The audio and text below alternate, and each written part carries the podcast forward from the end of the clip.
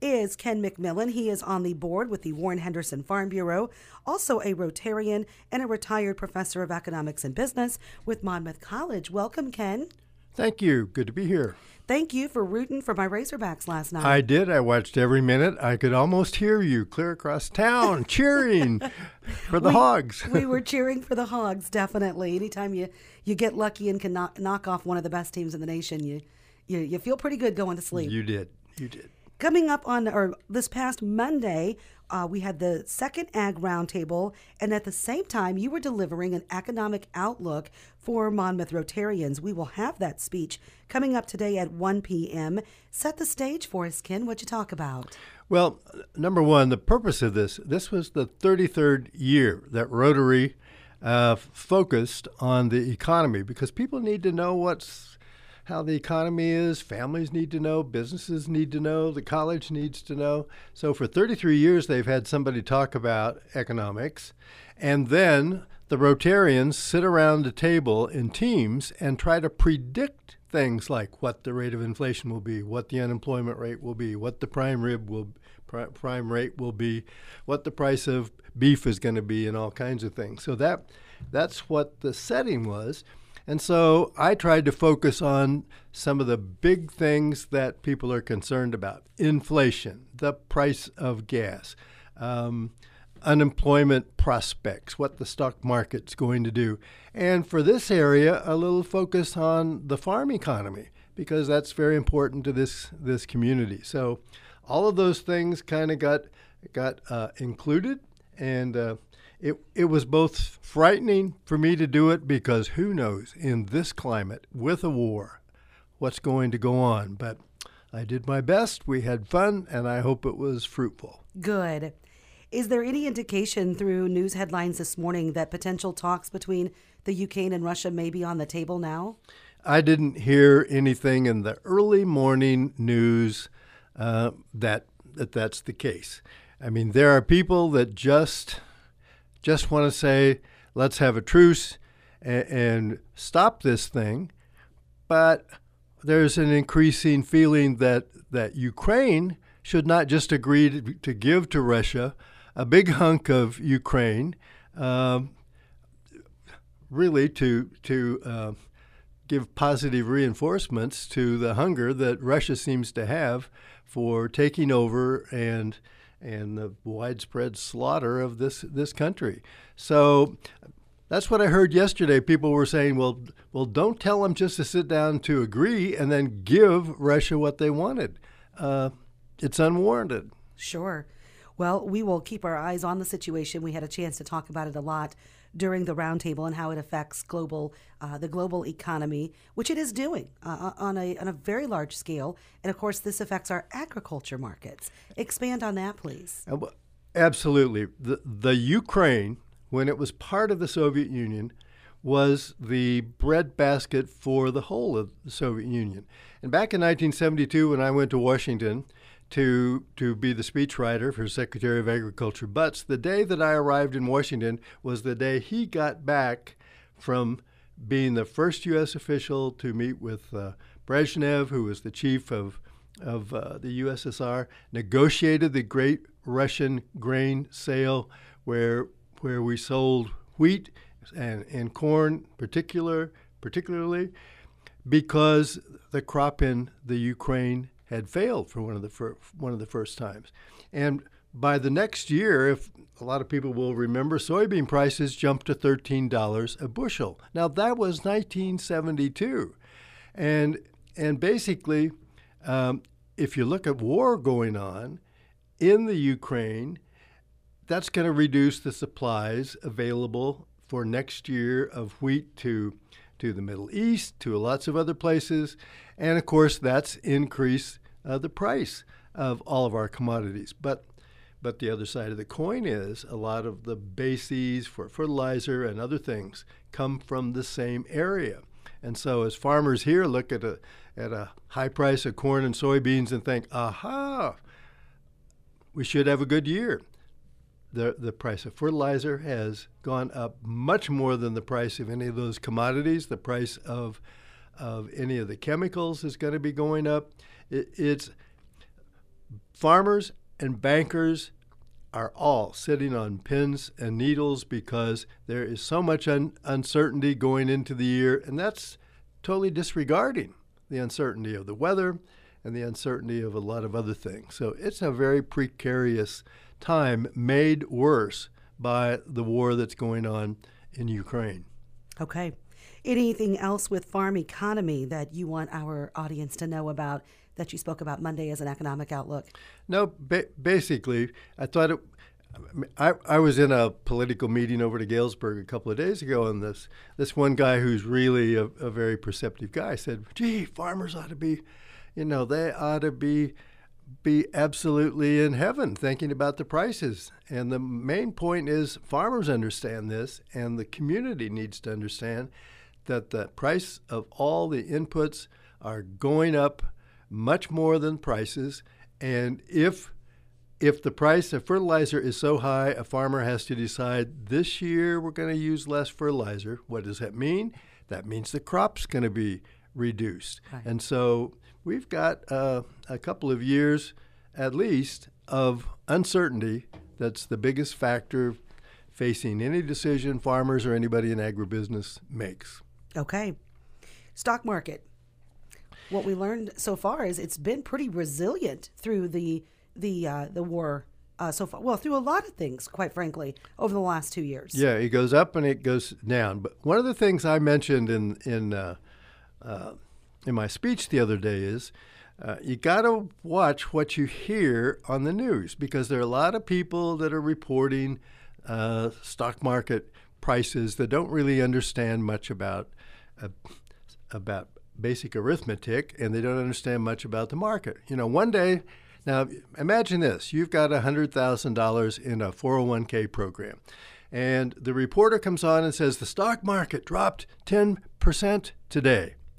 But then the next day, they say the stock market went up 10%. That makes you think, okay, it's volatile, it's up and down. But think about this if you got $100,000 in your 401k, the stock market goes down 10%, you have lost $10,000 and your balance is now $90,000. The next day they say, well, it went up 10%. 10% of 90,000 is $9,000. And so your your account now only has $99,000 in it. You lost $1,000 overnight almost. Now, if you do that every day, by the end of the year, your 401k is going to be in trouble. And so the the thing that I would say is people have to really watch the, the market. Uh, and then they've got to have a financial advisor they probably trust or a good banker that they trust so that they, they will know what to do because the ups and downs, when it's very volatile, create even more uncertainty for people. Okay. Anything else on the stock market you want folks to know about? No, I think that's that's uh, Okay. They just have to watch and be careful and understand the news that comes to them. Sure. Inflation, we hear this term a lot. There were references made in the Ag Roundtable of a potential um, serious situation down the road. I mean, it's already uh, a challenge uh, for, for businesses to operate um, as well as the consumer with inflation. Describe what inflation is, uh, where it's at, and what we need to be on looking at on the horizon. Okay, in, in, inflation is much deeper than an increase in, in prices. I say if there's a frost in Florida, if the oranges turn black, and we have less orange juice, and we've got 330 million people in this country who love orange juice, so the demand for orange juice is there, but the supply is badly diminished, the price of orange juice is going to go up. That is not inflation. Inflation is a monetary, a money uh, phenomenon. Inflation is if you take a dollar bill and you know what its buying power is. But when you have inflation, it's as if somebody pumps some hot air into that dollar bill and it doesn't have as much buying power in it as it did before. And that gets reflected with the overall price level uh, which which includes everything, uh, goes up. Now there are a lot of sources of inflation. One we we call cost push inflation. For instance, when there is a shortage of of oil, This happened back in the 1970s, and it happened. Um, it, a lot of it is what's going going on now. When the cost of everything goes up, that means the prices of everything tend to go up. So that's one source. The other source is demand pull inflation. And basically, what happened uh, with with a lot of the inflation over the last couple of years, when the federal government pumped a lot of dollars into people's pockets, and nobody wants to turn down, you know, that check that comes in the mail. But inflation really occurred. You, usually, when when people's incomes go up because they've been working, they produced something when they were working. And so the increase in income goes out to purchase the increased production. But what happened here? We shut the economy down almost with, with all the COVID restrictions. We weren't producing. And then we, sh- we shoveled a lot of money into people's pockets. Uh, well meaning, but the result was you had all this additional money, fewer goods and services, and that just causes inflation and increase in the price of everything. And then there's a third thing, which is really, really dangerous. It's called inertial inflation. For about 30 years, inertia kept inflation at about 1.5% per year because there's a tendency for whatever inflation is, just like if you're rolling a ball down the hill, there's a tendency for it to either stay fixed until you hit it or once it starts rolling to keep rolling. Well, for years we had inflation fixed. Then with all those factors, the excessive spending, uh, not producing, the ball started rolling. And so it rolled and it rolled and it rolled, and now we're up to seven plus percent. And one of the other problems I've I've said for the the seven years I've been giving this speech, the the Federal Reserve kept interest rates too low too long. And all last year, the Fed said, "Oh, inflation is just a small thing; it won't be." it won't be large and we'll have it under control. They refused to do anything for a year, and now we've got seven plus percent inflation. Okay. Do you see it ending? Uh, I I don't see it ending soon. I, I think there's so many strong things basically in this economy. But but you know, now they're talking about sending people $25 checks or $50 checks or something else uh, because of gas prices, and you're put, a lot of people that don't even have a car, they're going to they're going to send more checks out to. This just continues to stimulate the the source of, of inflation and the Build Back Better uh, bill. You know that's still that's still quietly back there, which would would push a lot more dollars out into the economy when the production's not quite there to sustain it. And so I, th- I think it's going to be a while. Congress may have to do as they did in the 70s to break the back of inflation, and that is painful. It often causes unemployment, it often causes some other things. Uh, that was why it was so dangerous not to try to do something about inflation when it started. Okay. All right. Anything else you want folks to know about the economy? The average Joe or Jill, uh, you know, that doesn't understand stock market, you leave that to a financial advisor. And, uh, you know, we're just every day trying to work and get her done. What's your, your outlook for us? just, I, I think everybody needs to just proceed with caution now. We want everybody also for the economy to work. People have to be optimistic. They have to be willing to make plans. They have to be willing to make investments and so forth. But it's it's kind of like the the difference between microeconomics and macroeconomics. And you have some economists that say, oh, gee, there's nothing wrong. Uh, these spending programs won't cause inflation. There are other people that, that panic. Let's look back to September 11th. We all remember how scared we were after September 11th.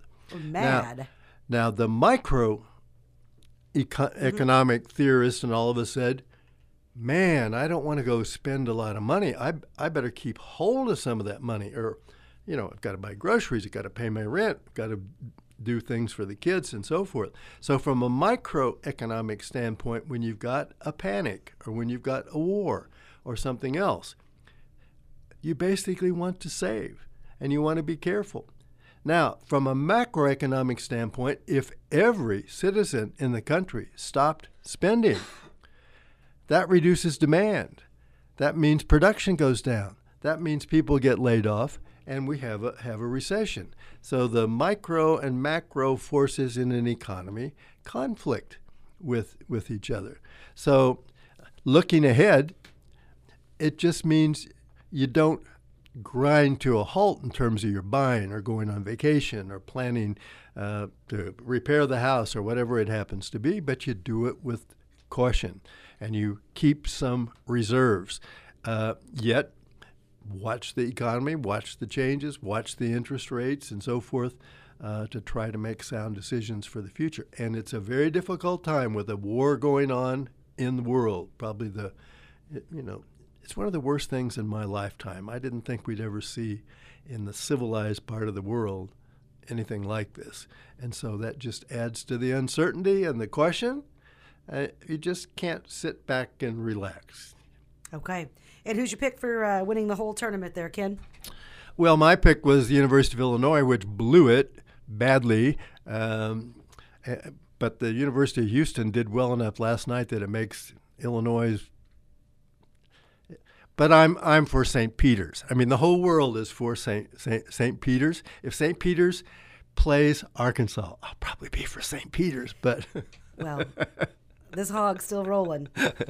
lucky, lucky, lucky, lucky. Sun shines on a dog's behind once in a while, right? Well, at least every other day. Ken, thanks so much for being here. Ken McMillan with us on 1330 WRAM and FM 94.